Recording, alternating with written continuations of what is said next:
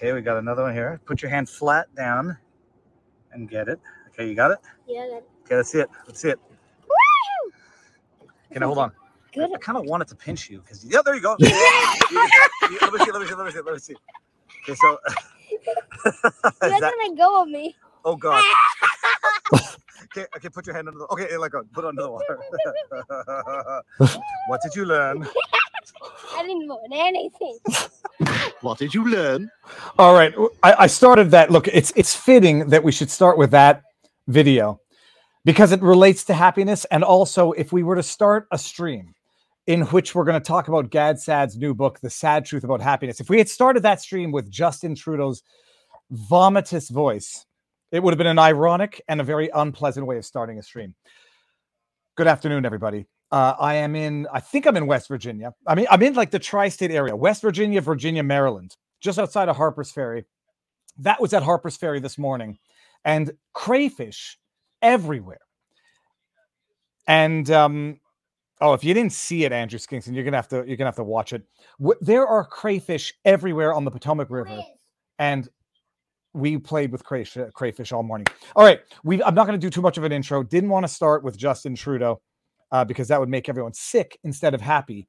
Uh, got Gad Saad for an hour talking about his new book, and it's going to be amazing. So everybody, share the link around. We're going to do this live. We're going to talk about it. I have not read it, and I have not listened to it yet because it is on audiobook, but it must be uh, relatively newly released on audiobook. The book is called "Get the Saad Truth."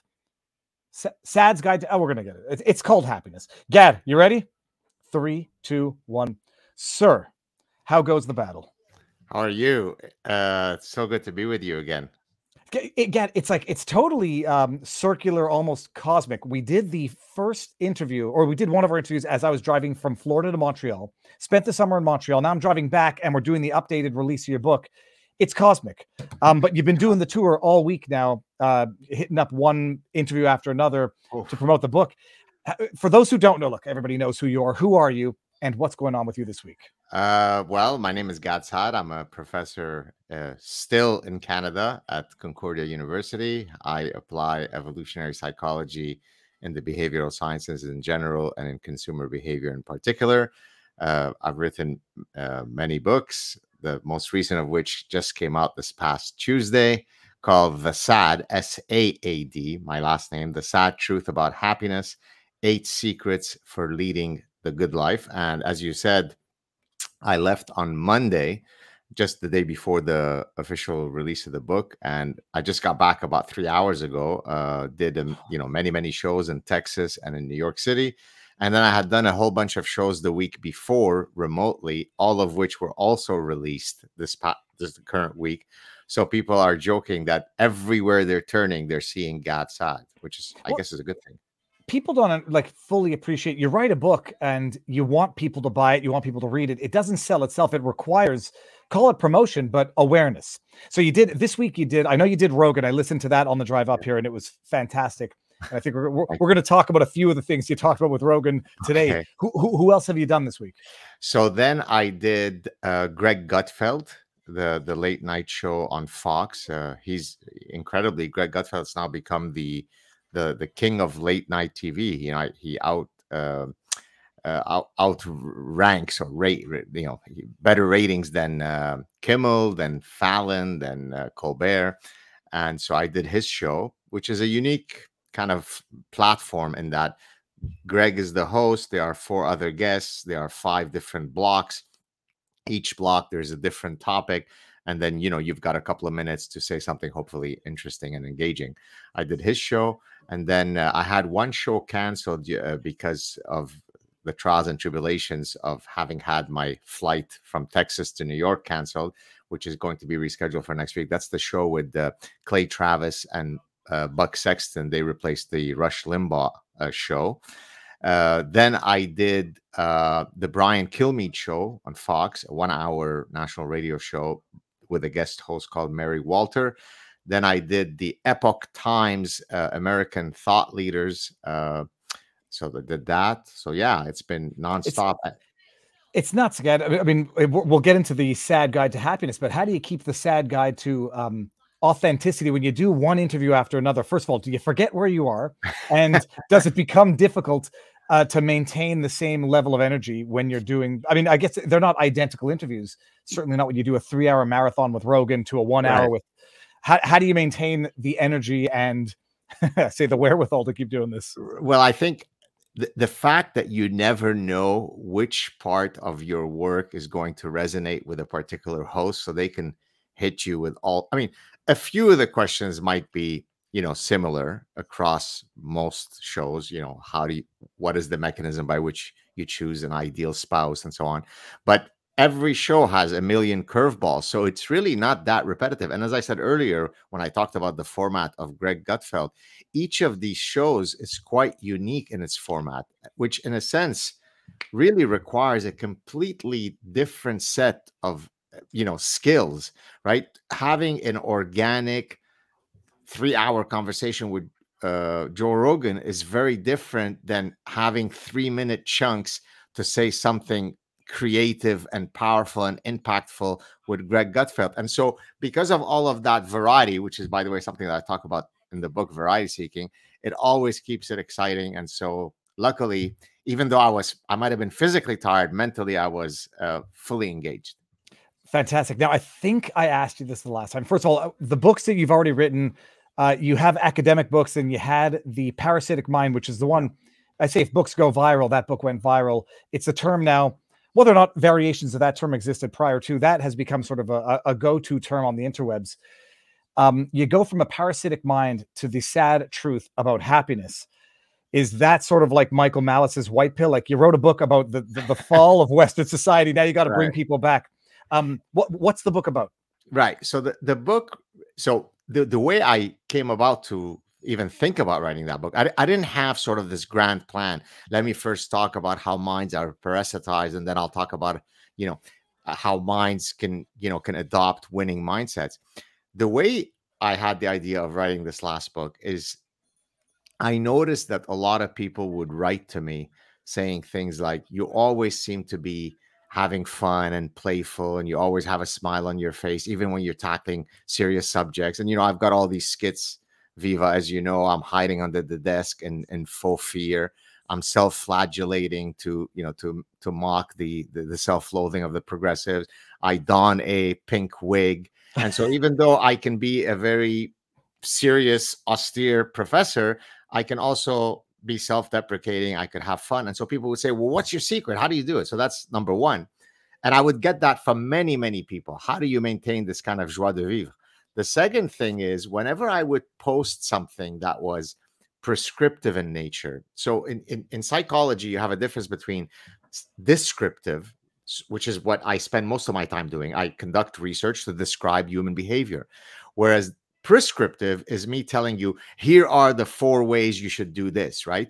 And i never thought about really being a prescriptive guy. I you know i never thought about writing a self-help book. I'm not a clinician but then whenever i would post something on social media where i would offer some advice that would be some of the most personally impactful stuff that people would feel right? They'd write to me and say oh my god when you wrote about you know get off the couch or whatever which to me sounded like no kidding. Of course you should have personal agency and so on. That would really touch people. And so because of all of that feedback i was getting from people i said you know what? Why don't i write a book where i share people you know my views on how to live a good life how to be smiley how to be content. And so the book is really a mixture of three elements if you'd like. It's my personal experiences coupled with ancient wisdoms and backed up by contemporary science. Put it all together you hopefully have a good recipe for happiness. Uh, okay, so we're going to get into it. The when you say that there's a scientific method of measuring happiness, this is something that I might have a bit of difficulty uh, understanding or accepting, because it might be a little bit of projection. It might be too much cynicism. I sometimes find that the people who pretend or who purport to be the happiest sometimes tend to be the least happy. And I look at stand-up comedians, actors, so on and so forth. And so I say, good, they can give the advice, but they can't follow it. In which case, how good is the advice? Before we even get into that, what is, according to you, the scientific method of establishing, measuring, valuing, or evaluating happiness? Well, it's interesting that you you what you said about the stand-up comics and so on because I have found that some of the most miserable people are happiness researchers. And I say this, it, it, it, this is not a scientific statement. It's it's one uh, laden with personal anecdotes. So as I was doing my research and writing the book, I would I became familiar with you know many of the most frequent names that arose in the happiness literature, and so I would write to them saying, "Hey, I'm I'm currently conducting some research for my forthcoming book on happiness, and you know I host a show. I would love to have you come on and you know let's let's discuss it." And then some of the answers that I got from these leading happiness researchers were baffling and how rude, obnoxious, miserable they seemed. And so perhaps not to be too psychoanalytic, maybe they decided to get into happiness research to try to explain why they were such miserable miscreants. But in any case, there are different ways that you could measure happiness. Uh, so it's not as, you know, just like any psychometric scale in psychological and behavioral sciences, there are ways by which you can validate a scale, right? So, for example, if I want to measure envy, if I want to measure uh, dogmatism, if I want to measure uh, intellectual curiosity as a psychometric trait, trait, how would I go about doing that? And so, there is a formal way by which you develop a scale that per, that actually validates that you are actually measuring that construct. So, I mean, we can get into those technical details, but I think most people would be bored. So there are now there are diff there are debates in the literature as to what constitutes happiness. How do you define happiness? Uh, is is it different from contentment? Is it different from well-being? That's not very useful for what we're talking about. I mean, we can get into all sorts of arcane academic debates. Happiness, in the way I define it for the purpose of our conversation, it's long-term contentment, right? So it's not so if you if you imagine the endocrinological system, it's not the dopamine hit, which is short term, right? If you watch a porn movie or eat a juicy burger or even buy a Ferrari, you're getting a short term tickling of your pleasure center. That's not what I mean by happiness. Happiness um, in that fra- framework would be serotonin. It would be contentment. It's me sitting on my porch and saying, you know, I really have a good life. I have a wonderful wife. I have a job that has a lot of purpose and meaning. I've got great kids. I've got wonderful friends. So it's that long-term view of happiness. That, does that generally answer your question? Yeah, it's, it's actually it's interesting. Yeah, the the first two examples, the porn and the uh, the burger, the burger at the very least would probably leave me more loathing myself, maybe both actually, instead of short-term happiness. Um, but the dopamine hit versus the long-term contentment. Okay, interesting. Uh, now, what was the, the, the methodology in terms of who you studied for this book? Who who were the contemporary ones and who were the historical ones? Sure. So uh, the the historical ones ca- come from many traditions. I mean, it is literally true that if you looked at what is the topic that has been most studied by philosophers across many different traditions, whether it be the Buddhist tradition or ancient Egyptian tradition, or of course ancient Greeks. Uh, the number one philosophical quest that people have gone on is how to live the good life, right? And so, you know, my I had a I mean, it was quite challenging to write a book that would honor all those great philosophers and thinkers while hopefully offering something that is unique. So, what would be examples of uh, ancient uh, thinkers on this topic? Uh, the large majority of them were ancient Greek thinkers, many of whom were Stoics, but not not necessarily all of them. Oh, if I may stop there, yeah, you might have to explain the term Stoics for those who may not be familiar with it. Right. So, so there are different uh, f- uh, schools of you know philosophical schools in ancient Greeks. The Stoics would would be guys like Epictetus, Seneca, Marcus Aurelius. Some people have recently heard increasingly more about him. So the, it's a, it's a philosophical school. So there are several tenets within Stoicism. One of which, for example, is it's not the event. It's the the the the, the pain that you might experience that comes more from how you react to the event than to the event itself. So if you alter the way you respond to that event, then hopefully you could react better to. Th- which, by the way, is exactly what cognitive behavior therapy does, right? Because in cognitive behavior therapy, you have an incorrect cognition about something that is ailing your mind. And so the therapist is going to help you alter your cognition about that thing so that hopefully the downstream behavioral manifestations would be more conducive to a, a healthy mindset, right? And so a lot of the Stoic principles are really the, I mean, the perfect precursors to CBT, cognitive behavior therapy. So I talk about all these guys and I give, you know, many, many examples of how press how, how incredibly illuminating some of those guys were. So I tell the story in the in the book of uh my friend, I think many of your listeners would know him, who's also a Lebanese author, Nassim Taleb, who once jokingly said to me, he go, this was maybe 10 years ago. Uh, he said, I, I don't know what you guys study in psychology, Gad, because everything that there is to say about human nature, the ancient Greeks have already covered it. And, you know, I laughed, haha, funny, Nassim. But then as I was doing my research for this book, I sort of stopped and I said, I think Nassim might be onto something because every single time I thought I had a unique, brilliant new insight, I would then go search the literature and I'd say, oh, Seneca has already said this. Oh, Epictetus has already said that. So, so that covers kind of the ancient guys. Well, uh, I, let me stop. Let me stop you with uh, Nassim Taleb. I had to double check while you were talking just to make sure. He's blocked me on Twitter. Oh and no! I don't remember what I did. I, I don't really. I, I, remember I criticized him, and now that I'm just googling, I'm trying to find my tweet. There seems to be a lot of people who say you get automatically blocked by Nassim Taleb if you disagree with him. So I, I, I don't want to say it's another example of you know some maybe maybe his his happiness results from blocking people that that irritate him. Um, I don't know what I did. I, am sure I deserved it. Uh, well, it it could well be that you had. I, I'm I'm completely speculating. I have no idea, but. Uh, you may potentially have had different views on COVID related matters. And if you had intimated any position that might have been contrary to his, that could have uh, resulted in a block. I, I can't speculate.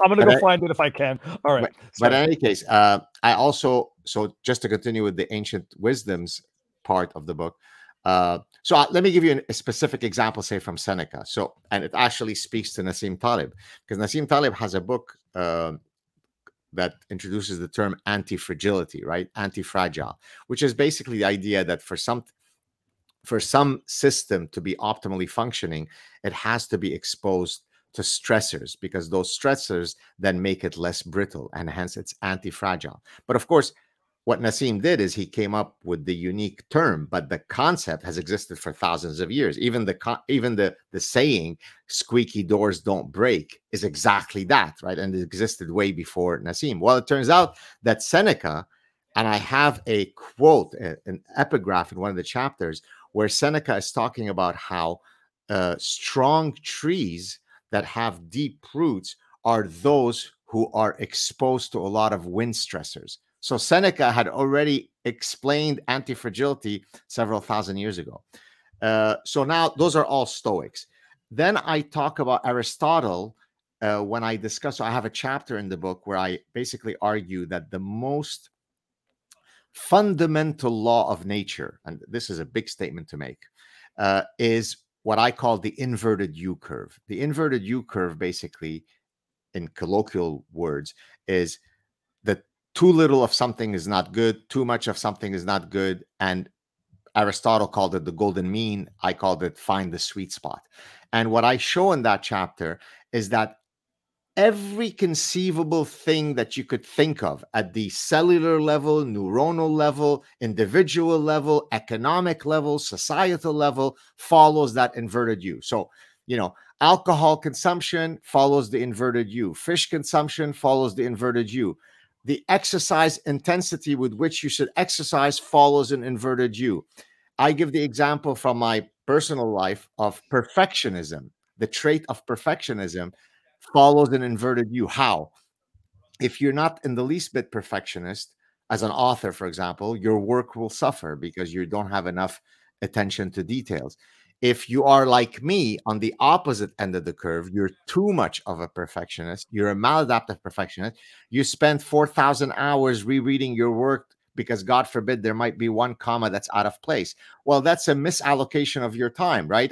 So what if there was one comma out of place? I could have saved all those hours doing something else that's productive. So in that case, I am on the too much end of the curve.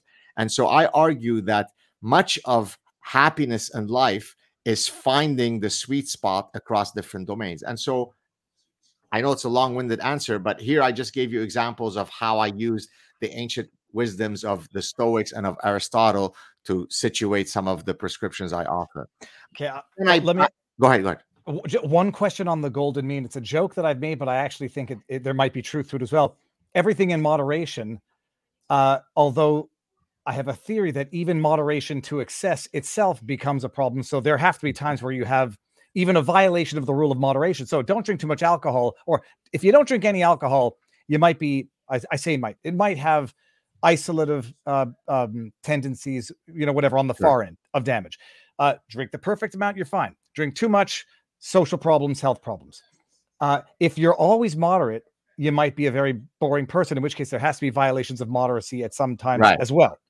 Right. Well, the, the, I mean, your intuition is correct because I demonstrate in that chapter that even the pursuit of happiness follows the inverted U curve. What you, you understand what I mean? So, so it- it's, but I mean that speaks what you just said speaks to the universality of the inverted U curve, right? Even the inverted U curve should be pursued as an inverted U curve. That's that's what you're saying. Yes. Oh, I'm just gonna remove. I'm getting a pop up. I don't know why. Hold on a second. Now, Um, by the way, I, I found the tweet that I think got me blocked by uh, Nassim. He said, uh, I block people for straw manning. And then I said, Do you block people for Conor McGregor memes? And it was Conor McGregor saying, Who the oomph was that guy? And uh, that might be the last tweet that I put out. And yeah, okay. But Twitter Yeah. is a place where you, you might want to. Yes. Uh, so then, in, in terms of contemporary science, I, I mean, I cite all kinds of, re- I mean, endless amount of research to make different points. So let me give you an example. Uh, uh, if you have a certain budget, so as someone who studies consumer psychology, I'm very interested in how people allocate their budgets and what, you know, which strategy is most likely to yield long term happiness, right? And so two pursuits have been pitted against each other in the research either the uh, collecting of material possessions or the collecting of experiences.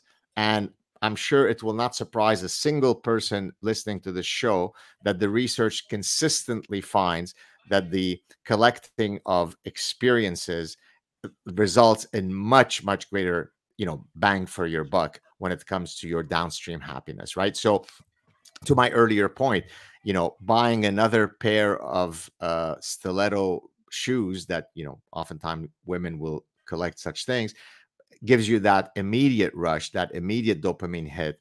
But, you know, going to Namibia on a uh, safari and then going and visiting Portugal with the family, as I just did with my family, is a much better way to be spending your money in terms of seeking ultimate happiness. So I do all kinds of literature reviews uh, of contemporary science looking at what people can do to make them happy. Now, you talk the, the interesting idea. Stoicism is sort of the original CBT, which is cognitive behavioral therapy, which is associating new brain reactions to certain stimuli that trigger otherwise uh, negative reactions. Over oversimplified, but what do you say to the idea, and how do you respond to the idea that happiness is almost innate, almost biological to the person, and there will be people who are just fundamentally incapable of happiness, despite the the good things that they go through, and those that are incapable of feeling sorry for themselves, despite all of the trials and tribulations that they go through. Yeah, that's fantastic question, and I address it right off the bat at the start of the book, precisely because I want to well deal with this really important question. Because if if someone says, "Look, I don't have a sunny disposition," there's no prescription you can give me that's going to solve it. Well, so let me address that. About 50% of individual differences in happiness scores is due to genes. So, on the one hand, that might sound, uh oh, it's genetically determined. No, that means there's 50% up for grabs, right? So, on, on, so imagine, notwithstanding the earlier question that you asked me about how to measure happiness, believe me, there have been, you know, very methodologically rigorous ways of measuring it. So, you and I can fall at different starting points on the happiness continuum. I have a maybe, I don't mean literally us, but I may have a very sunny disposition. You may have a very sullen and morose disposition. Okay, fine. But notwithstanding those starting points, we could both improve our lot.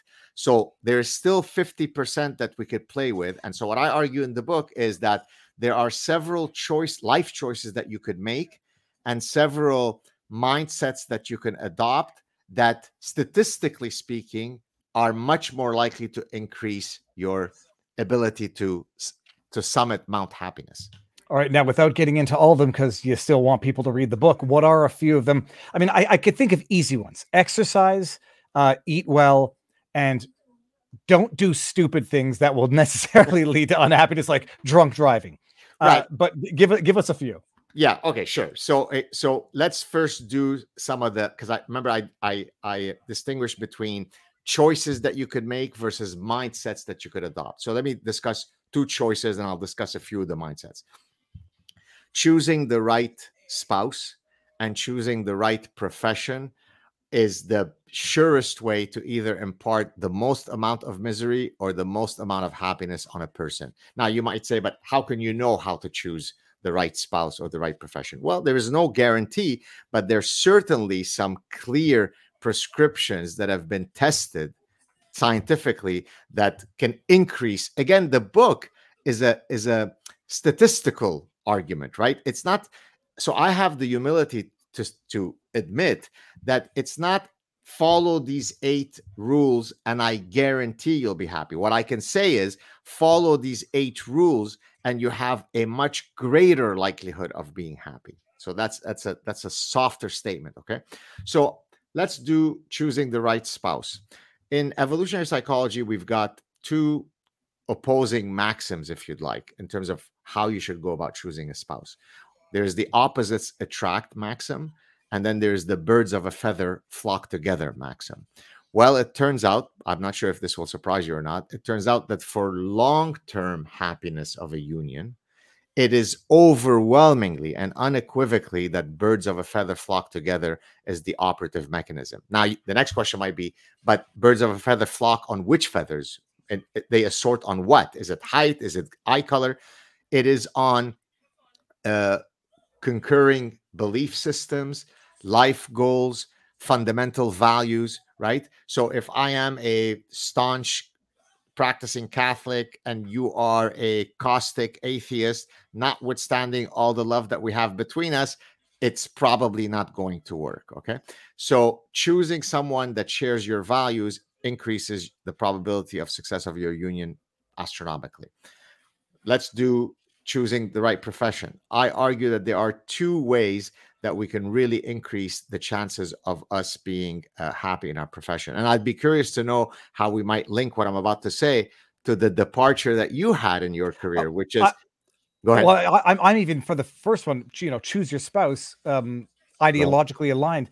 I look. I've had my own life experience with it. Not to say I- we've been married now. It's 2007, so going on 16 years, and we've been dating since 1999 to 2000. So we've we've been together for a long time, and we had an early.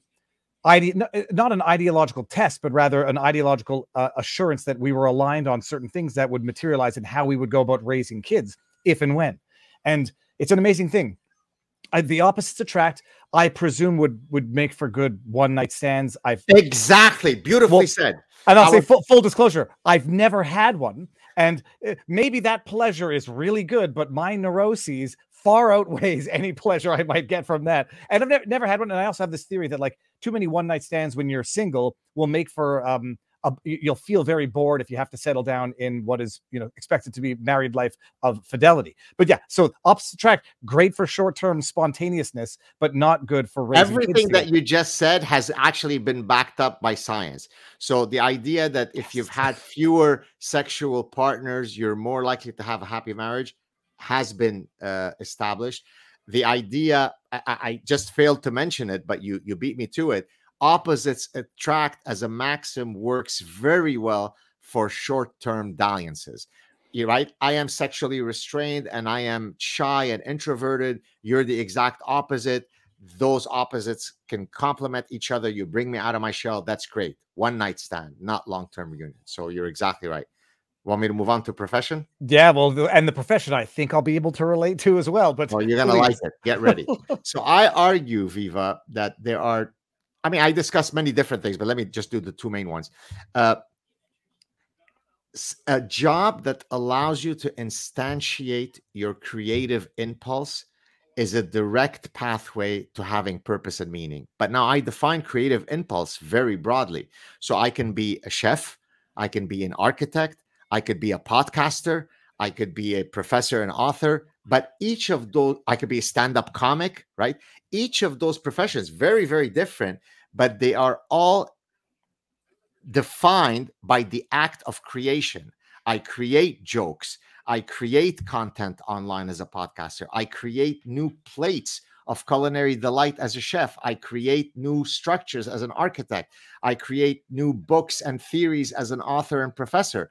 And so anything that immerses you in the creative, you know, uh, landscape is all other things equal going to, you know, give you more purpose and meaning. The second one is anything that allows you to have maximal temporal freedom in your job is also going to make you happier. So, example, I work very, very hard. I'm always working, but I almost feel like I'm never working because it's always driven by how I feel. Right now, I feel like going to a cafe for four hours and working on the book prospectus for my next book. Great. Now I want to chat with Viva. Great. So I'm almost never bound, short of when I'm teaching, right? When I'm teaching, I have to be in class from seven to 10. It's set. I have to go to a departmental meeting. But that defines very little of my day to day. And yet I probably work more than most people. And yet I don't feel as though I'm working because I'm I'm like a vagabond. Con- contrast that at the other end of the scale to someone who has to have a union mandated time as to when they can go to the bathroom, right? They are really constrained, right? So if you can, now, my, your next question might be, but what about all the people who can't do that because of practical realities? And then we could talk about that. But if you can, if you choose a profession that allows you those two things, you really are increasing your chances to be professionally happy. Well, and we'll we'll get to the. Um, have you seen the movie A Bronx Tale? Robert De Niro. I uh, cited in the book, man. Wake okay, uh, dude. I didn't read the book yet, and I I'm know, telling you I know. I'm being facetious, but Okay, yeah. but and Yeah. and that's the bus driver. That that's Robert De Niro's bus driver analogy, right? He drives the bus every day. How does he find meaning in his life when he has a tedious job like that? Gad, I could have written this book, I think. okay, but before we even get into the person who has no choice but to have a tedious job, I'll relate it to my life I, as a lawyer. Everybody says, you know, being a lawyer is great. You get to use your brain. You get to show how smart you are. You get to draft briefs. You get to go to court, convince judges. When you don't like that which you're creating, it's not even as though you're not creating anything. It's though you're. It's as though you're creating something destructive. And forget the fact that you'd have to be in court at nine in the morning and it's just you know living by someone else's schedule. That's fine. I remember sitting in my office back at Borden Ladner Gervais. It was either early morning or late at night because I remember the sun was either rising or setting. And I'm looking at these papers on my desk and the shadows that they're casting. And I'm saying, what am I creating? I'm creating nothing of value, not anything related to BLG as a firm, just what I believe is the practice of law. And despite the fact that it paid well, uh, you know, it's the hard, they say the easiest way to ma- make a hard living or the hardest way to make an easy living. I forget which one it is. Uh, it was beyond empty. It was like soul crushing to do this day in and day out, despite the promises of the practice. And I learned that and then, you know, took a wild chance and it happened to have gotten very fluky lucky. But what about those who don't have that opportunity, that luxury, or that um, spirit of wandering off into uh, risky freedom? Right. But but but I'm glad that you see the connection to you because as I was saying those two things, I said, boy, does that capture exactly Viva's trajectory from where he was to what, what he became. So let's suppose uh, you, you don't have the capacity for whatever reason. You've got three kids, you're not willing to take any risks, you are the, the bus driver, and uh, you simply can't afford to uh, put to practice what I'm saying here. Okay. Well, how about you, then you pursue those things outside of your job? So, for example, I am a bus driver, but I've always been very, very interested in ceramic art. I mean, that's what I would have wanted to do if I had the chance. But I know that my parents told me that I should get a union job. It gets the benefits, and you know, I, I, I'm seven years from retirement. What about then when you finish your bus uh, route, your eight-hour shift, instead of going home and watching four hours of TV, why don't you sign up at the Adult Lifelong Learning Center and take take that ceramic class? Which, by the way, leads me to the next point, which is one of the mindsets that you asked me. Tell us about some of these mindsets. So I have a chapter on life as a playground. Basically, I argue that even in my very serious academic career, when I do scientific research, I view that as the highest form of cerebral play, right? Because wh- what is it to be a scientist? It's to solve puzzles. But instead of a 1,000 piece puzzle that you do with your 11 year old kid, you're looking at thousands of variables and you're saying, well, let me see whether this variable actually has a causal relationship with this variable. That's an exciting puzzle to solve.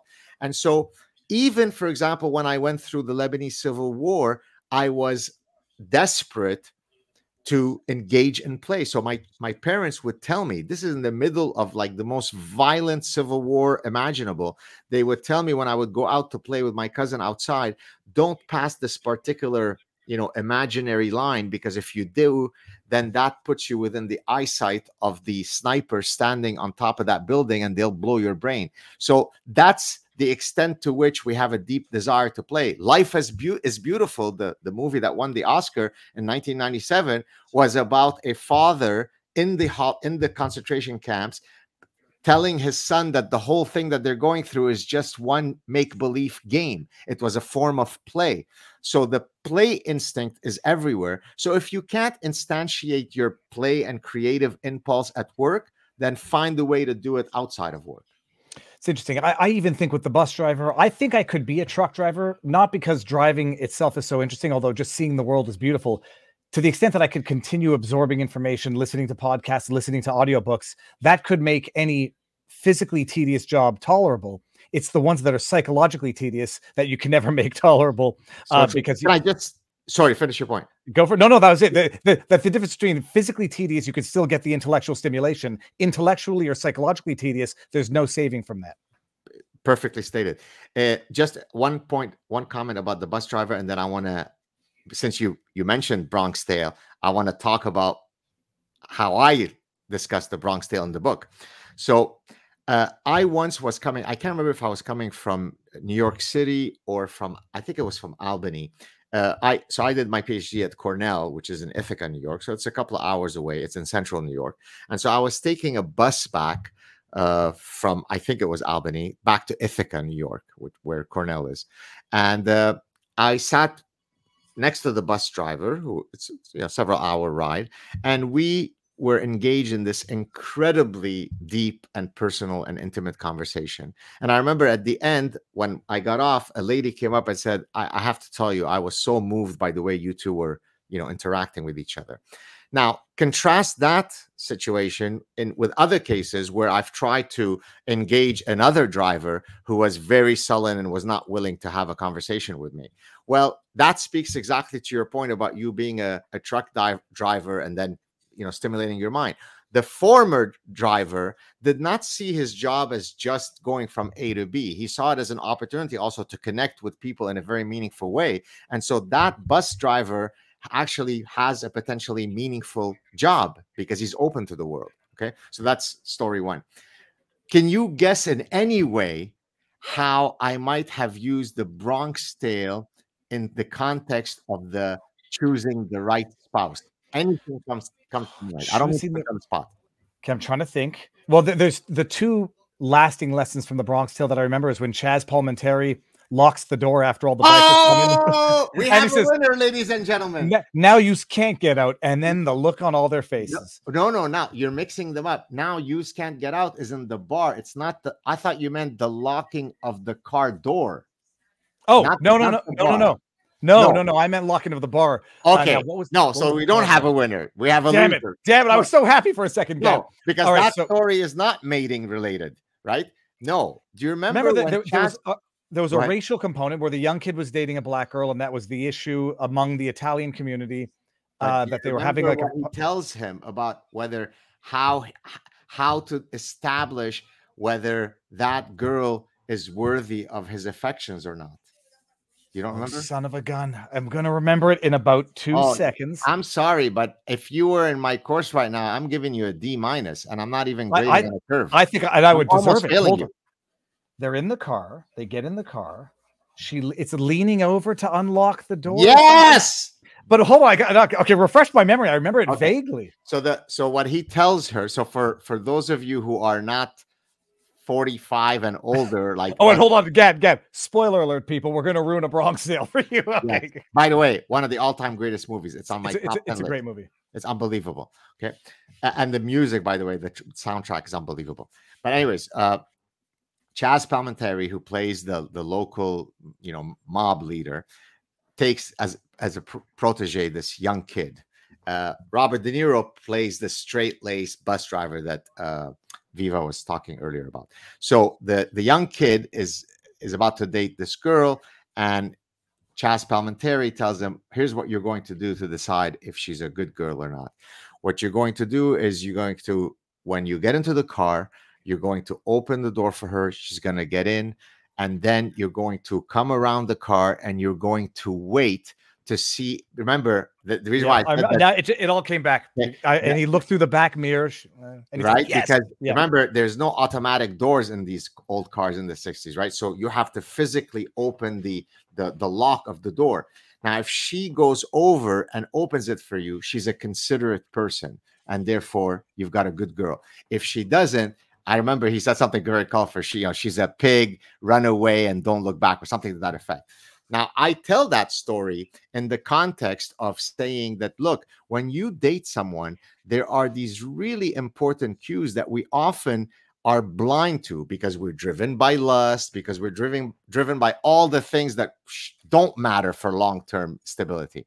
And then I describe a a situation with how I met my wife that's very similar to that door test. So when I met my wife, I was giving some uh, executive education classes at a company, and she happened to be one of the executives.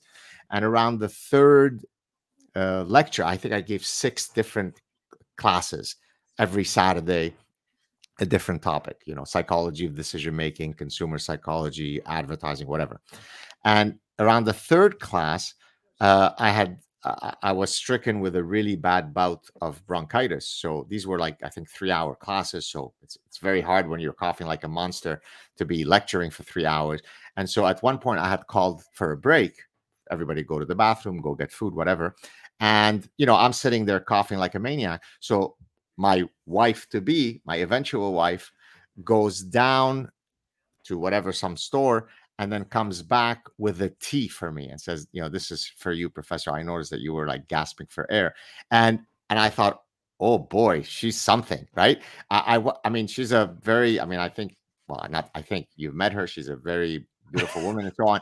But oh, that's not what I was thinking about there. I was like, oh, that's it's so considerate, it's so lovely, it's so kind.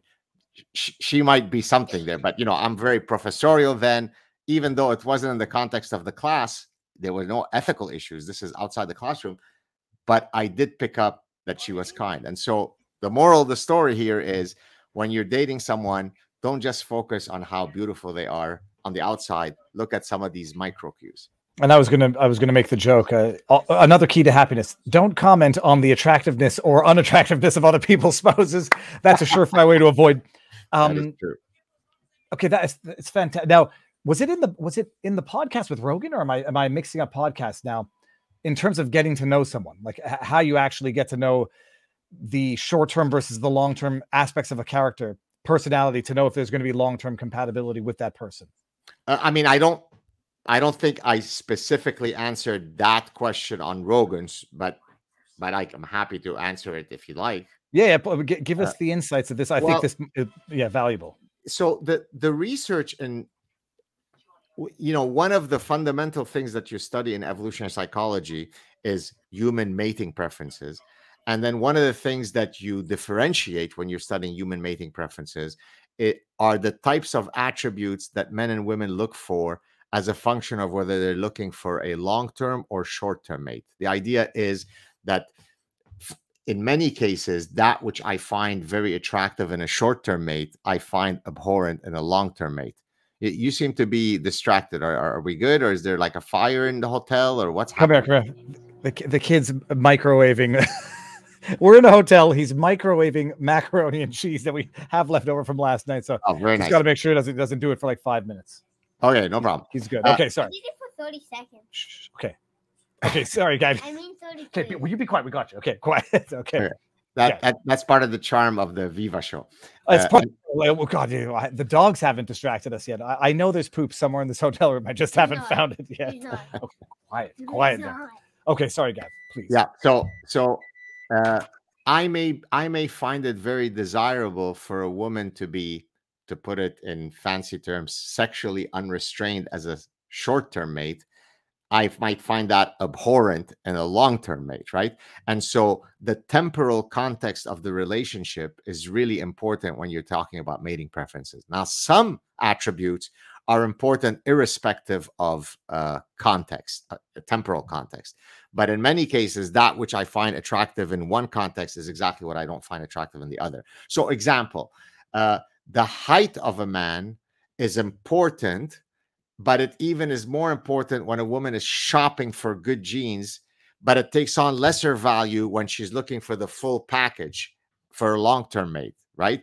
Both you and I are not tall men, but hopefully we compensate for those shortcomings with other qualities that we can compensate with, whether it be intelligence, whether it be looks, whether it be charm, whether it be you know creativity, whatever it is, right?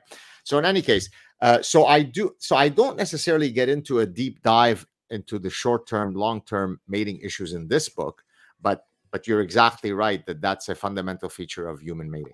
Uh, I think the podcast that I might have heard it on. You know who David Buss is? Are you familiar with hi- with his You work? mean David Va- David Buss, who wrote the preface to this book, Consuming Instinct? Oh, and who's a yeah, I, look, I pre- No, I don't know who he is. Please tell me about him.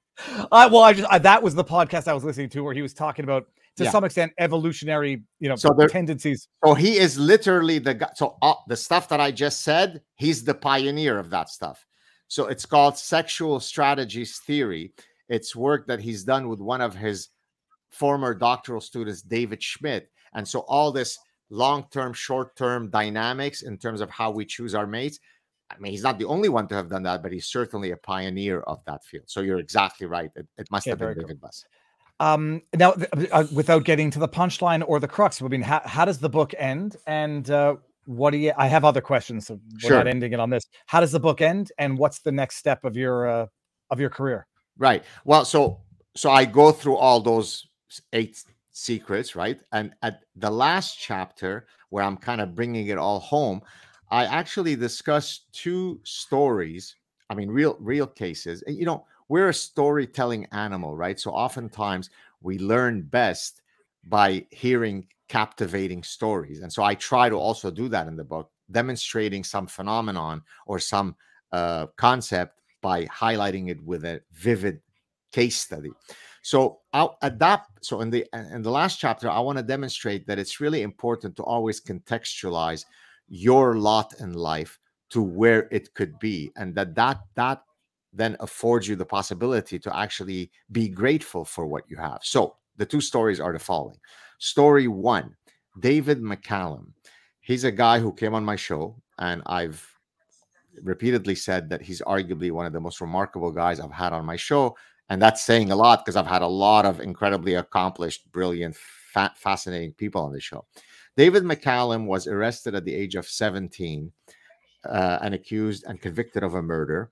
He then spent the next 29 years in prison and eventually exonerated. So he comes out, comes on my show. He's now in his, you know, 46, 47, 48 and we're having a chat. And as we're chatting, Viva, I look at him. You can go watch the the chat on my channel.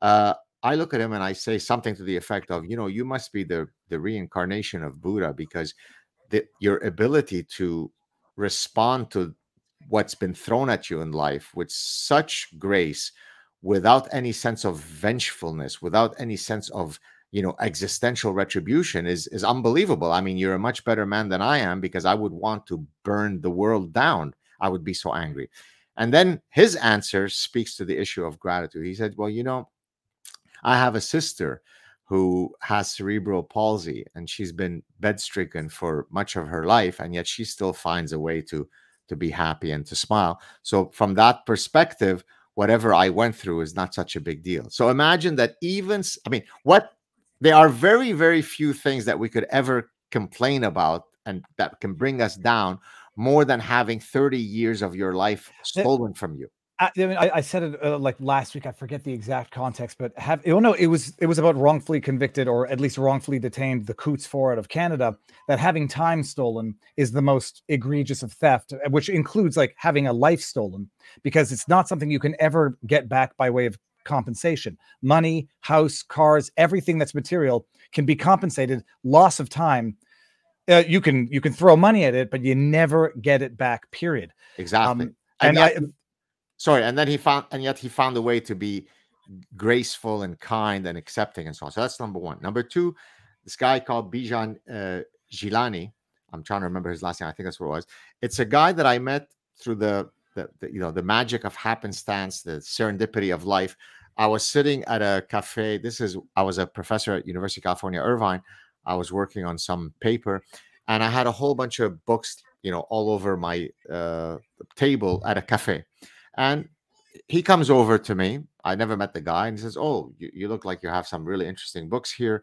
You know, what do you do?" So on. So we start talking. Oh, I'm a professor. Blah blah blah. He tells me that I'm a. He's speaking now. I'm a doctoral student at UC Irvine, University of California, Irvine. I'm studying the homeless, and so he immersed himself in the homeless community. There's a there's a reason I'm telling all these details. He came from a wealthy family. Several years later, through various reasons, he ended up himself, the irony and tragedy of life, of becoming homeless. And so, fast forward 10 years, he was tracked in a by some reporters who did a expose on him where they were talking about his life story. Here's a guy who finished a phd he was studying the homeless. He became homeless lost all his money. He was living out of his car. And so they asked him viva you know are you happy? Are you sad? You know what what's he goes what do i have to be sad about? I've got a card so i can use the the gym that allows me to keep a healthy body. To your earlier point about eating mm-hmm. well and so on. And i've got a library card to the newport beach library where i can go and nourish my mind i've got nothing to be unhappy about. A guy is living in his car. He's homeless yet he still found a way to celebrate the magic of life. And so i think that's how i end the book which is you know these powerful stories of you know no matter how bad your life is you know just be grateful for the fact that you exist. Life is beautiful. L- live every uh, moment like it's your last I- don't know if you saw on Rogan as well this guy Bruce Bryan, who I thought you were talking about when you're talking about a guy who was wrongfully convicted in jail for 29 years and comes out. I, I don't know if there's lingering or suppressed resentment and anger, but sounds um, more reasonable, rational than you can ever imagine. He says, you know, the situation can either make you better. Sorry, he said it. Yeah. better. It can either make you bitter or better, or you can either you can take the situation and let it make you bitter or better. And he says, I'm in jail. I let it make me better. I got degrees. I read. I found purpose. I helped others. And that's stoicism by the way that's the fundamental feature right the event happens how you react to it is what determines which is cbt right so that story is exactly what the stoics taught us thousands of years ago I'll ask you my own personal question right before we end. But uh, and I know I'm not going to ask you to criticize your publisher. You did an audiobook and they did not let you do it in your own voice, which I will go out and criticize any publisher who says it's not that you have a great voice, you have a distinctive voice and it's pretty good. But you it's inconceivable. Imagine the guy from Princess Bride making an audiobook and they say, "Yeah, we're going to let uh I don't know, Brad Pitt narrate your book and not you with your p- patented trademarked lisp." The idea that it, the book would be read in anyone else's voice other than yours is shocking, and it's a strategic mistake for any publisher who ever thinks about doing that again in the future. You don't need to say anything, Gad. You don't want to burn bridges with your publisher. um, in our in our locals community, we've got two tip questions. Uh, Pam Walker says, "I will buy your book, Gad. Do you have any quick recommendations for a person that lives with constant pain and fatigue that completely destroys my ability to engage in more than the smallest things?" We'll go with It- it- stoicism, but what do you have for what do you have for advice? well it's there? it's difficult to offer you know concrete eh, that's one of the things of having epistemic humility i don't want to offer bs prescriptions i would have to know a lot more about what the source of your pain is and so on uh so I, I really, it's not that I'd rather not answer it than give you some facile BS answer that pretends as though I know what I'm talking about. I'd have to know a lot more about your case in order to offer you some some help. All right, and there's another question from Tamper that says, "Has Dr. Saad interviewed any people diagnosed with Williams syndrome?" Dr. Saad, and I don't know if you're familiar with it. I'm just googling it. It says Williams syndrome is characterized by developmental delay, intellectual disability, usually mild, a specific cognitive profile, unique personality characteristics, cardiovascular disease, connective tissue. It actually sounds a little bit like um, uh, um, what's the word I'm looking for? Uh, Down syndrome, a little bit. I'll look into that. I haven't never No, heard of that. I. I've never interviewed someone. No. Um, all right, now the question is this: What do you do next? I mean, what what is left for for you to do? You're gonna looking already to write another book? Oh, sorry. Yeah. Before that, what goes into writing a book? For those who don't know, how long Oh did this take God, you? What a great How much? question. How much do you obsess over saying? How do I know when it's done? How do you know when it's done? Yeah, it's it, it you know, it really is a a mystical journey to write a book. You know, when you write academic papers, scientific papers, the content of the paper changes, but the template is always the same, right? There is the introduction to the problem, there is the literature review, there is the positing of the hypothesis, hypotheses, there's the methodology that you use to collect the data, there's the data analysis, and then there's the conclusion. So that structure, whether it's a chemistry paper or a psychology paper or whatever, is always the same. When you write a book, not only is the content not clear, but the template is not clear, right? You th- there are many things that I ended up writing about that came up organically that I hadn't thought that I would be writing about when I first pitched the idea of the book. What you absolutely need to have is a general structure of what the general roadmap is this is the main topic of my book. Here are, I think, the eight points that I'd like to make. And therefore, this is how the chapters are going to be broken. So you basically have kind of imagine how you were taught in English class how to create a table of contents with Greco Roman numerals and subsection ABC. And then the, the writing of the book becomes filling in those sections. Okay.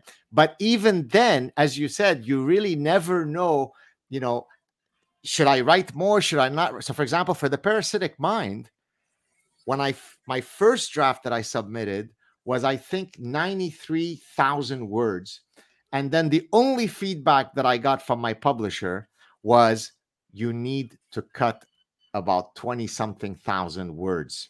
And so imagine now how hard it is when you've toiled over every syllable of this book to now go and chop 23,000 words from your book, right? So it's very hard. So there is no singular strategy. What I tell you what it does require, which is something that I talk about in the happiness book, it requires resistance, uh, resilience, grit, persistence. So every single day, no matter how tired I was, no matter if I was if I had a headache or not, no, it doesn't matter if I was teaching that night or not, I would have to write at least, for example, 500 words, no matter what. Because if not, I could never meet the deadline set by the publisher. You know, when you get an advance, especially if it's a sizable advance, the publisher really wants you to meet certain. It's not like, oh, you know, just submit it whenever you feel like it, Professor Saad. And so if you agree contractually to submit it by day X, you better submit it by day X. And so it requires a lot of persistence, doggedness to to get the words out. Uh, Andrew Skinson, who had a few interesting chats, said the happiest people I know are poor, devoutly religious simpletons who do instead of think. Fact. What do you say about that? I mean, let's let's in a non-judgmental way. A lot of people say a lot of today's malaise, unhappiness comes from the luxury of not having to fight for your existence anymore. Right. So I talk in the book about different correlates to happiness. How does personality affect happiness? How does culture affect happiness? How does political orientation affect happiness? But to this gentleman's question, the, uh, I do have a section on religiosity and happiness. And the research shows that there is a moderate positive correlation between uh, religiosity and happiness, meaning the more religious I am, the happier I am.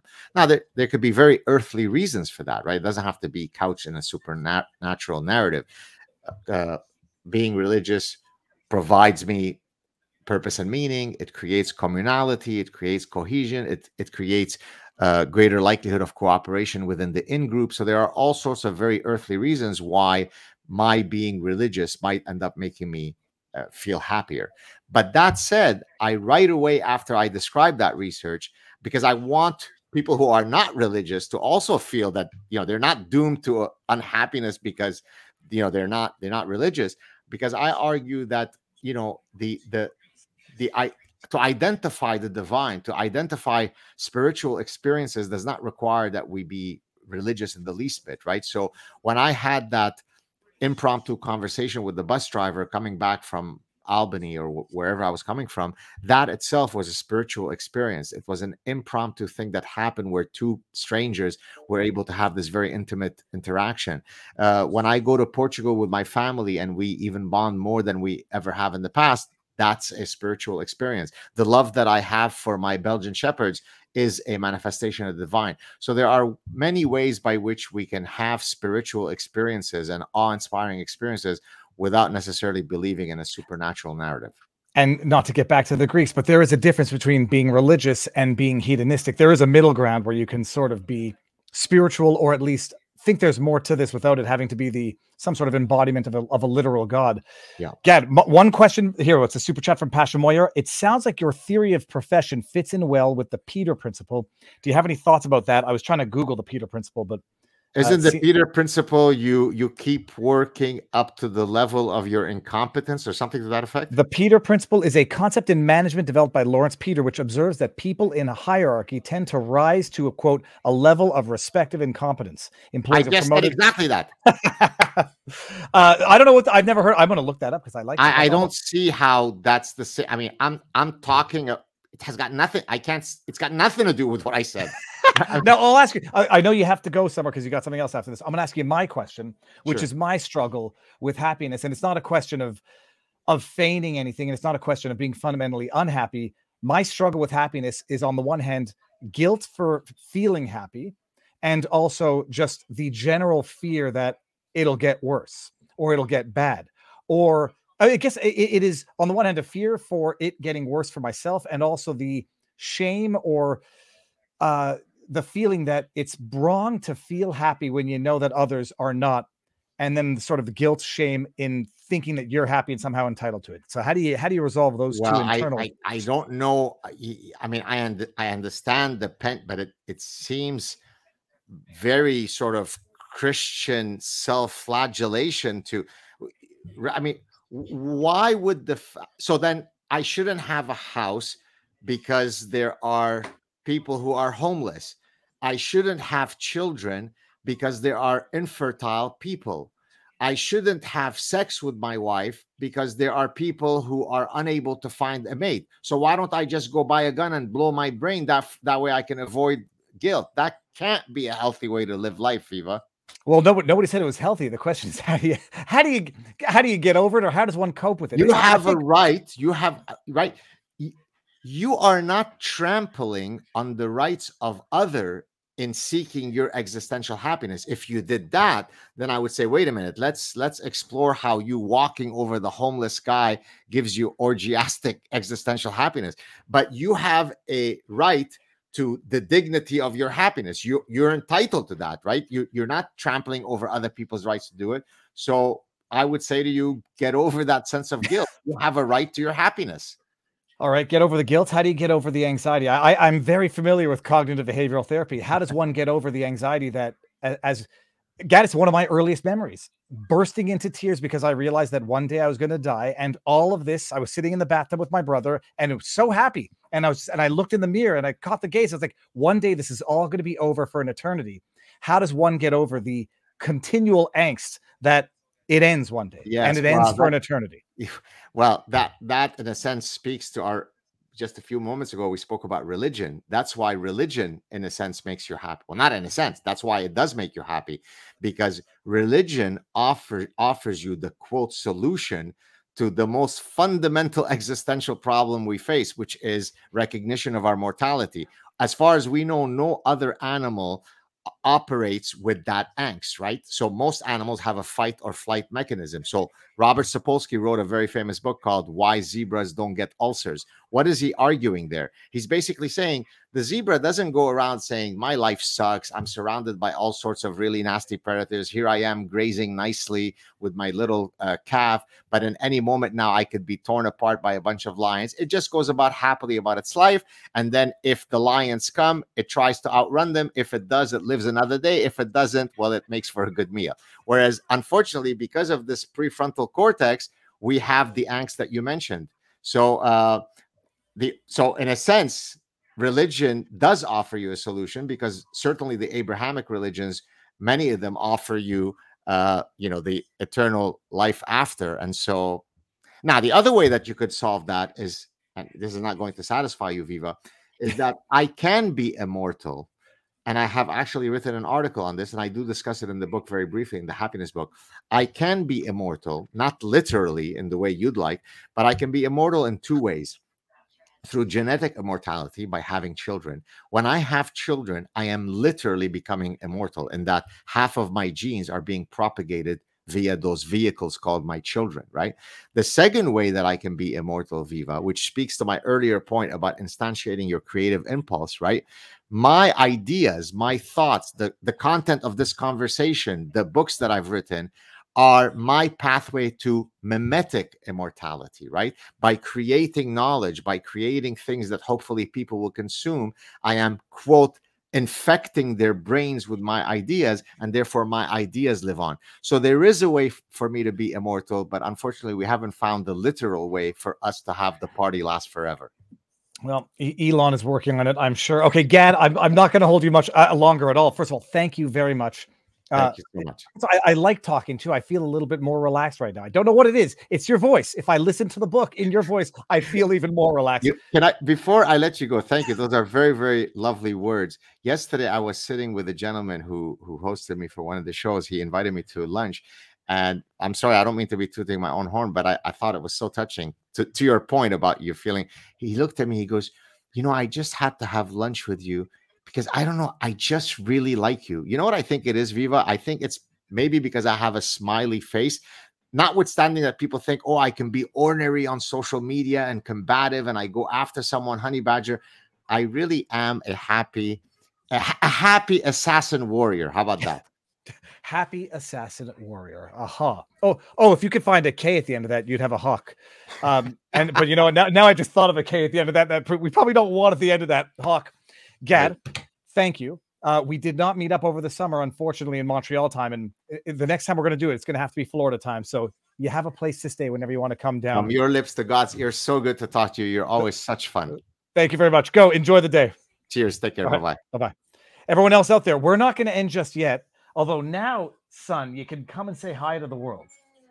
We're going to go over to Rumble. Um, I'm going to end this on YouTube. Come over to Rumble, people, because I'm going to try to do a, a few things and then hope that Jason Levine, who is in court now in Lethbridge, Alberta, covering the Coutts Four, can make it in. Um, apparently, he had his phone taken away from him because there's no more live tweeting at court. So hold on. Here's the link to Rumble. I'm going to end this on YouTube. Come on over to Rumble. We're going to continue this on for a bit until until someone in the room loses their temper. Okay, ending on YouTube. Three, two, one, now. And there were two super. There were Rumble rants. There were two Rumble rants which I forgot to get to. Hold on, I can come, come say hi. Come show them what you got. Get over here. It's very hot in here. I had to turn off the air conditioning in this room so that it wouldn't make too much noise. Share. We all get to live with Gad for a few more minutes here. Fiona is my B I T C H. There's a child in the room. Says checking since I can't super chat on another live feed. You're good, Fiona. And I don't know if that's from the movie Euro Trip. Fiona, what's up? Come show the slingshot that we got. Come here. Okay, give me five more minutes. Um, all right. And we got love your interviews, Heart Canada. So let me see if Jason Levine can get in to give us a little update on the Coutts. I'm going to play one video um, in a second. Hold on. Just see if Jason's here. I'm going to I'm going to DM him. Uh, can you pop in now? Question mark. Hold on one second.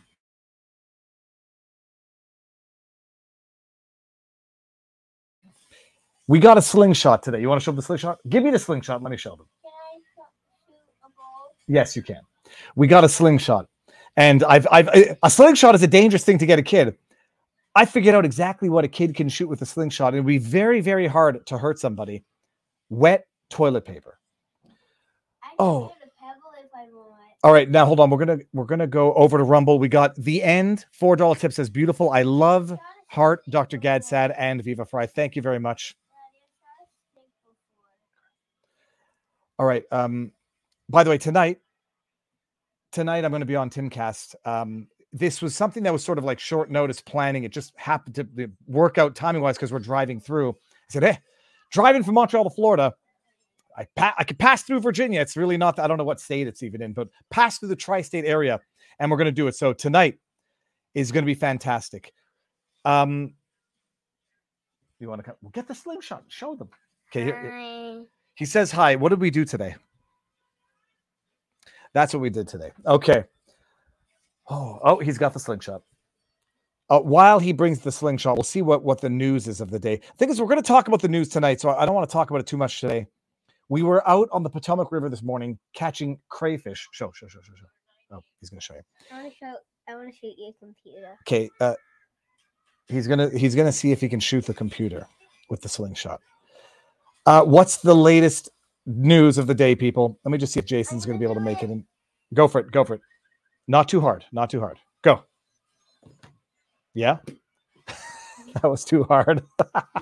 All right. If J- I hope Jason, I'm gonna try to um, just go through a few stories until. Uh, so I'm gonna hit it. Okay, on Timcast tonight, I said as a joke in a tweet, it would be a shame if someone asks a question about that uh, member of provincial parliament uh, who lied about being the victim of a fake hate crime at a protest in Ottawa. I'm gonna hit it. Go for it. I don't know how they control the subject matter or what we're going to talk about tonight. I think it's going to, you know, obviously going to involve Hunter Biden. It's going to involve Hunter Biden plea deal. It's going to involve the new charges against Donald Trump. It's going to involve a world that's gone bat shiat crazy. Um, but I said I'm going to have to make uh, a time, make uh, I'll I'll elect a segment on all of the Canadian injustices that are currently going on right now. I had on Tamara Lich uh, earlier this week. She talking about her new book, Hold the Line, which apparently is a statement that is tantamount to mischief in Canada. get, get, get out of here. Tantamount to mischief in Canada.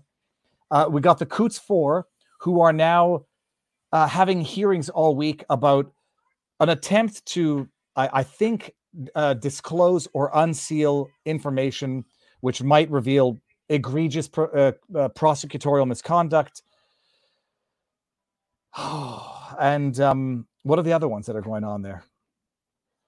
Sheila Lewis, who seemingly resolved her dispute with Alberta Health Services after having been taken off the organ donor list because of her refusal, unwillingness to get the COVID jab.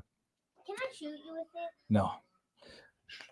Um, so that's it. Now let's see. I don't know. Jason Levine, I think, is in is in he's in court and they're no longer allowing him to do live tweets. So I want. I want to make my stick sharper. okay, so go, go, go, go. Can I do it? Yeah. With the knife. Yeah, yeah, go, go. Get out of here. Yeah. All right. And I don't so okay, I think that's it. So if we'll give it another five minutes, let's take some questions in the chat. Uh let's take some questions in the chat. Everyone, get in there with some questions. Ludi says, I miss having a kid that age. Nine are nine. Oh, mine. I guess that might mean mine are all grown up. Put it. Back in the thing there, in the bag. Look, having kids is a, it's it's a great distraction. Who, who was I listening to talk about life with kids, and basically saying, you have your head in. It's no longer in one place. It's no longer in your place. You got your head in five, however many kids you have, different places. You are now worrying about three other humans, day in and day out, endlessly, and it's like your brain is being torn in three, four, five different directions, which I believe accounts for why parents have terrible um, terrible memory. Question What are you going to eat for dinner? This is from Eilers. Um, what am I going to eat for dinner? I don't know. I've, I've I had a big breakfast. The food, eating food on the road is so impossible to eat decent food. Last night we had a good dinner, just a piece of meat and salad. Uh, okay, Da- Da- let me just say I don't want to read any chats that are bad here. Randy Hillier is in court today. Oh, speaking of Canadian injustices, Randy Hillier a sitting member of provincial parliament arrested on mischief charges and alleged assault on a police officer. Let's see if I can find the tweet. Randy Hillier, Viva Frei tweet assault. Randy Hillier was a, a you know a, a- arrested on assault on a police officer, a very serious charge. And I think I found the video that was ow. I think I found the video that was the evidence of the alleged assault on a police officer. Let me see if I can't find it right now. Spoiler alert: it's grade A bullplop. Is this the video? No, that's Randy Hillier talking about it. The video of his alleged assault on a police officer was him moving a barricade and um, allowing for protesters to go up to Parliament to protest. Moving the barricade was allegedly the assault on the officer. I don't know if the barricade hit the officer or if the officer claims it did. Talking about Canadian talking about Canadian injustices and serious charges. Imagine charging a sitting member of provincial parliament with assault on a police officer and then releasing that sitting member of provincial parliament with all sorts of bail restrictions that prohibit him, preclude him from openly discussing political matter on social media. This is Canada, people. And most people, too many people don't know about it. A lot of people in Canada know about it and don't care about it. Let me see if I, I really want to find the tweet. Hold on a second. Not the tweet, but the video. Uh, assault. Let's do a video here. I'll see if I can get uh, Randy Hillier turning himself in. That's the video that I already saw.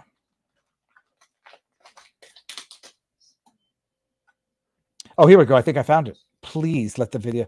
Ah, I'm not going to be able to find it. I won't be able to find it in time. Um. So let's see any more in the chat. Randy Hillier's in court. So that, that's Uncle Uncle Kenny letting us, uh, reminding us of the alleged injustices going on. In, the alleged, the outright injustices going on in Canada, political persecutions. It- Tamara Lich still has restrictions on her bail. Say it again. Yeah, I'm almost done the stream. Oh well, okay. TS Money says get. I've had James Topp on multiple times. I mean, we had him as he was up, you know, doing updates as he was marching across Canada. Uh, let's see what they were. They oh, they were demanding he resign his seat. Of course, the process is the punishment. Oh, sorry, who said that? Uh, Honor two three four. Zinc and Ivy says Viva equals. Can you practice being joyful in your blessings? I, is that what I am? I know what my problems are. It's anxiety. It's fear of the uncontrollable or fear of which that I cannot control. I'm very bad at the serenity prayer. I've got a kid now who's carving. Like we're, we're going to go down back down to the Potomac River. I already opened it, then I shut it, so you can go. We're going to go down to the Potomac River and we're going to go hunt for dinner. Who said what's for dinner? You know what's to be for dinner?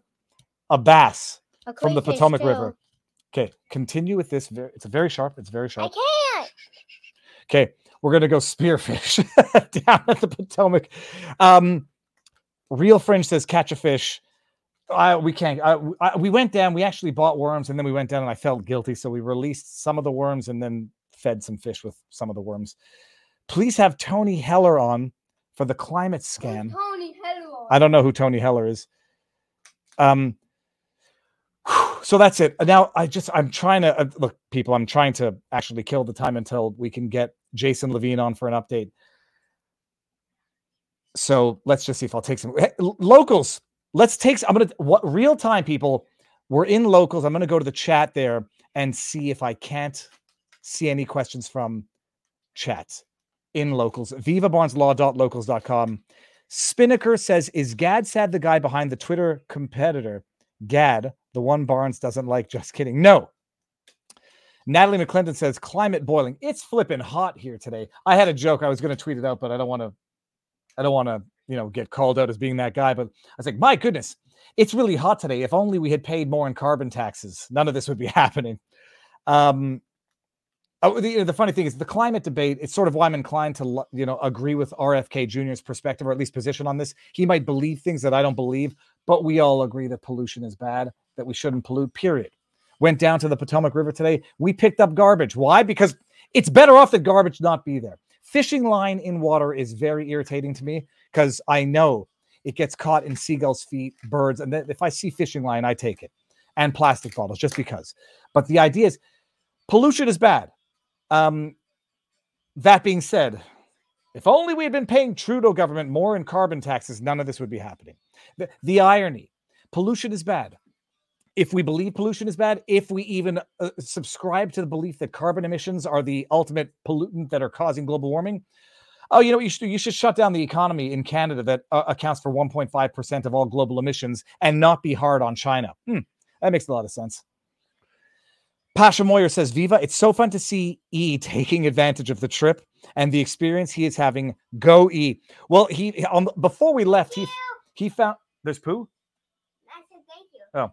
Before we left, we found my my um a little pouch that I had of all of my old camping knives. Can I have the cricket? No, no, give me the cricket. I'm going to show you the my favorite camping knife that I ever had. Oh, it's in my pocket. Never mind. It's right here. Let me just make sure I can see this. So I've got this. It's called the Spyderco Cricket, and it's the most beautiful little pocket knife. You know, it's got the thing that you open it with your thumb. It locks. It's got a beautiful blade. I once broke this knife and I sent it back to Spyderco to fix. This is like 25 years ago, and it, the the knife disappeared. This is back in the day. I don't. I guess we had tracking. The knife disappeared, and I was like, "Oh crap! My favorite knife is gone." Six months later, the knife shows up at my door, and it went to an address in CA, California, instead of an address in CA, Canada. And I got the knife back after all that time, and I've, I've still had it. It's just it's just the most beautiful little pocket knife ever. Oh, we got Army Brat 1969 says, I too worry about possibilities of everything, not think I'm negative, but instead prepared. Put it away. And don't do it onto the, the, the couch because you'll break it. Um, so now I'm just I'm I'm oh, I don't okay, let's see here. Viva, we start camping Thanksgiving weekend through March. Bring drone, Natalie McClendon. Then we got Satoshi Ape. Oh, Satoshi Ape says CO2 is no more pollutant than H2O. Satoshi, at the risk of having this taken down from YouTube whenever I put it back up there, um, Can I do It's- it with this one? it's it's so preposterous the idea that um uh, not phytoplankton algae and trees consume co2 to therefore emit oxygen. Eh, there's a it, it- there's a lot of things which have become the, the the the new religion of the day. When when people say i don't believe in religion and you know i'm, I'm atheist and therefore what i have found is people have replaced they've replaced religion with government and they've replaced god with political leaders because people have religious tendencies of thought of behavior. And if it doesn't materialize with actual historical religion it's going to materialize with cult with, cults or with other equally um, uh, harmful behavior. Good grief 2008 says good thing you didn't fly. A knife would be confiscated. No no for sure dude. I- that's that- that's one of the reasons why they stayed in canada because you know we, we fly in and out but we drove down this time so i was able to bring my old trusty camping knives and we picked we were in uh, a, shop here in in in uh, what's the place where we're at? I- I- we were in harper's ferry and we were going to buy a pocket knife. I'm not buying a made in china pocket knife so we found an opinel pocket knife made in france. I'm not sure how how good they are anymore but whatever at least we uh we found it. What else? Chat. Let's go to let's go to rumble here. Nancy spence well there was a tip but there was no comment with it. Viva any chance? Okay so this is the this he wants to show you. This is the uh, let me see here. This is the opinel So you wanted to show camping knife that we got. It's got a little twist top so it stays locked opens up put it back lock it Oh, shave yourself with it. I'm not shaving myself with it. Get out of here. We, we, we I shaved. Uh, I have two bald patches on my arm now because we were testing the, the sharpness of the knives. Now try this one. No, no, no. Uh, let's see here. Viva, any chance with Victor Orban? Let me. There, there's a chance with everybody. I, I, there's very few people who I would just say no, no, no interview with. Okay, You would say no interview to me. I, I, I would interview my, I would interview my kid. The Coutts, the Coutts Four day 529 court coverage, July 29. His live chat yesterday explained that there is a new information ban. Okay, so um, Jason did message me that he said there is a new. Let me just see if I can find it. He said there is a new information ban. Um, Yeah, so the, the, the, it's an amazing thing, by the way. that the trials, you know, public court hearings used to be the rule. Now it's the ex- well, I won't say it's the exception. I won't be that hyperbolic. Now the new rule is we can we can have we can have justice in darkness. Horse crap. Democracy dies in darkness, and so does justice. You know, in in the um show them this one. Okay, another beautiful pocket knife made by Spyderco. These go back 20, how old am I? I'm 44 years old. These go back 25 years, 27 years. That one I like. Yeah, this is a so it's a quadruple riveted. I used to work at a camping shop. Open it. No, no, no, open it. Get out of here. I don't need to open it. I used to work at a camping shop. not show them. No, go get out of here. I used to work at a camping shop. Uh, you know, a metal handle, quadruple riveted blades that are made. One of the blades is made in Seki City, Japan. On that one, look the- can I look at it? Uh, one of the, one of the blade is made in Seki City, Japan, where they make you know like wonderful blades. Another one was made in Golden, Colorado. These knives, I don't know that they make pocket knives like they used to anymore. Just to sound like an old person, but uh, I used to work at a place in Montreal called Black's Camping, a place in Montreal called La Cordée. I used to make money and then blow my salary on the very gear that I was selling to customers.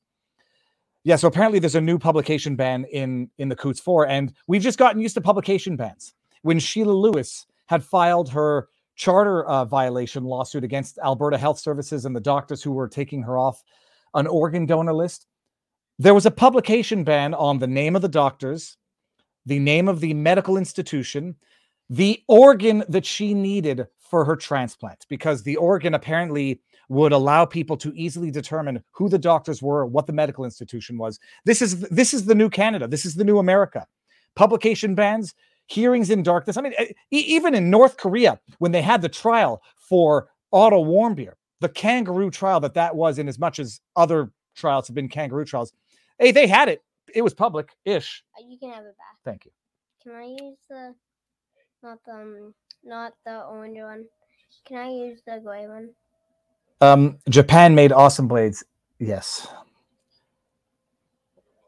Don't get high on your own supply, says ZF5. That means, you know, it was, I used to work at a bike shop. It's just like, it was when you're at that, at that stage of life. I mean, just, it all looks so beautiful. You just, you love it. You want to, oh, all right. Uh, so I don't, I don't know if um, Jason Levine's going to come on or be able to get out for, uh, for break. Let me give everybody his, his uh, Twitter handle so everybody can go follow him and how do I do this? Jason Levine.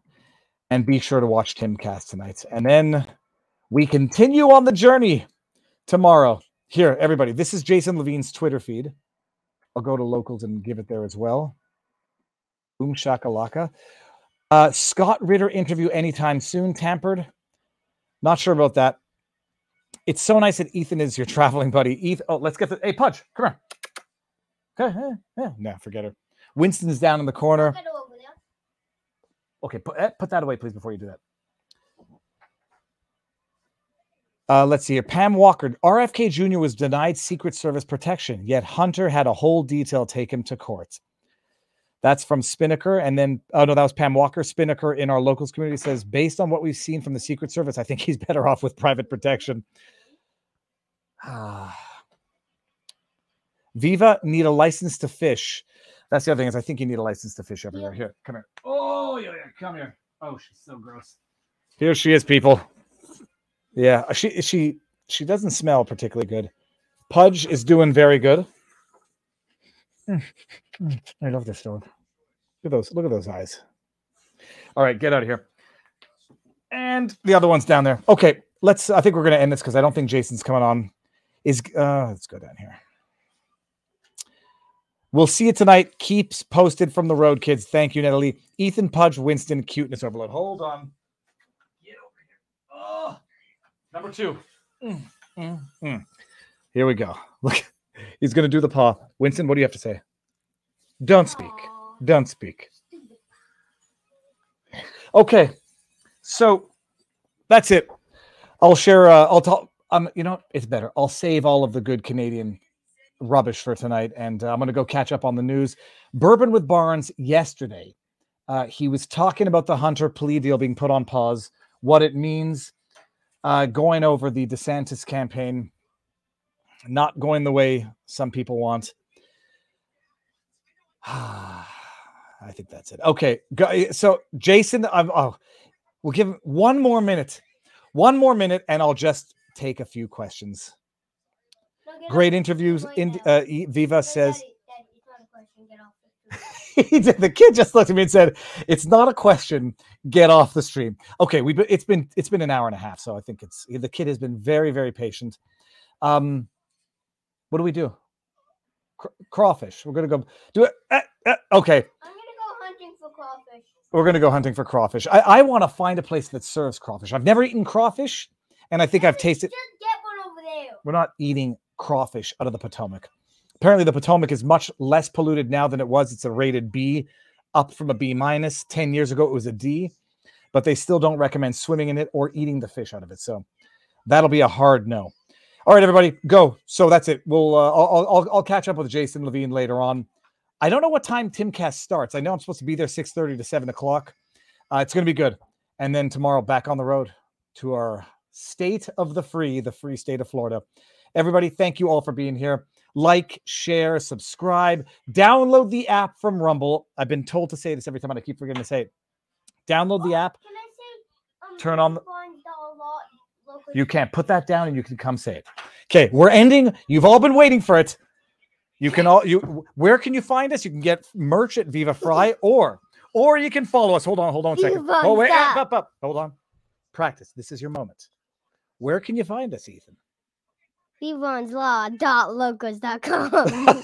okay, wait, one more time. Wait. VivaBarnesLaw.locals.com.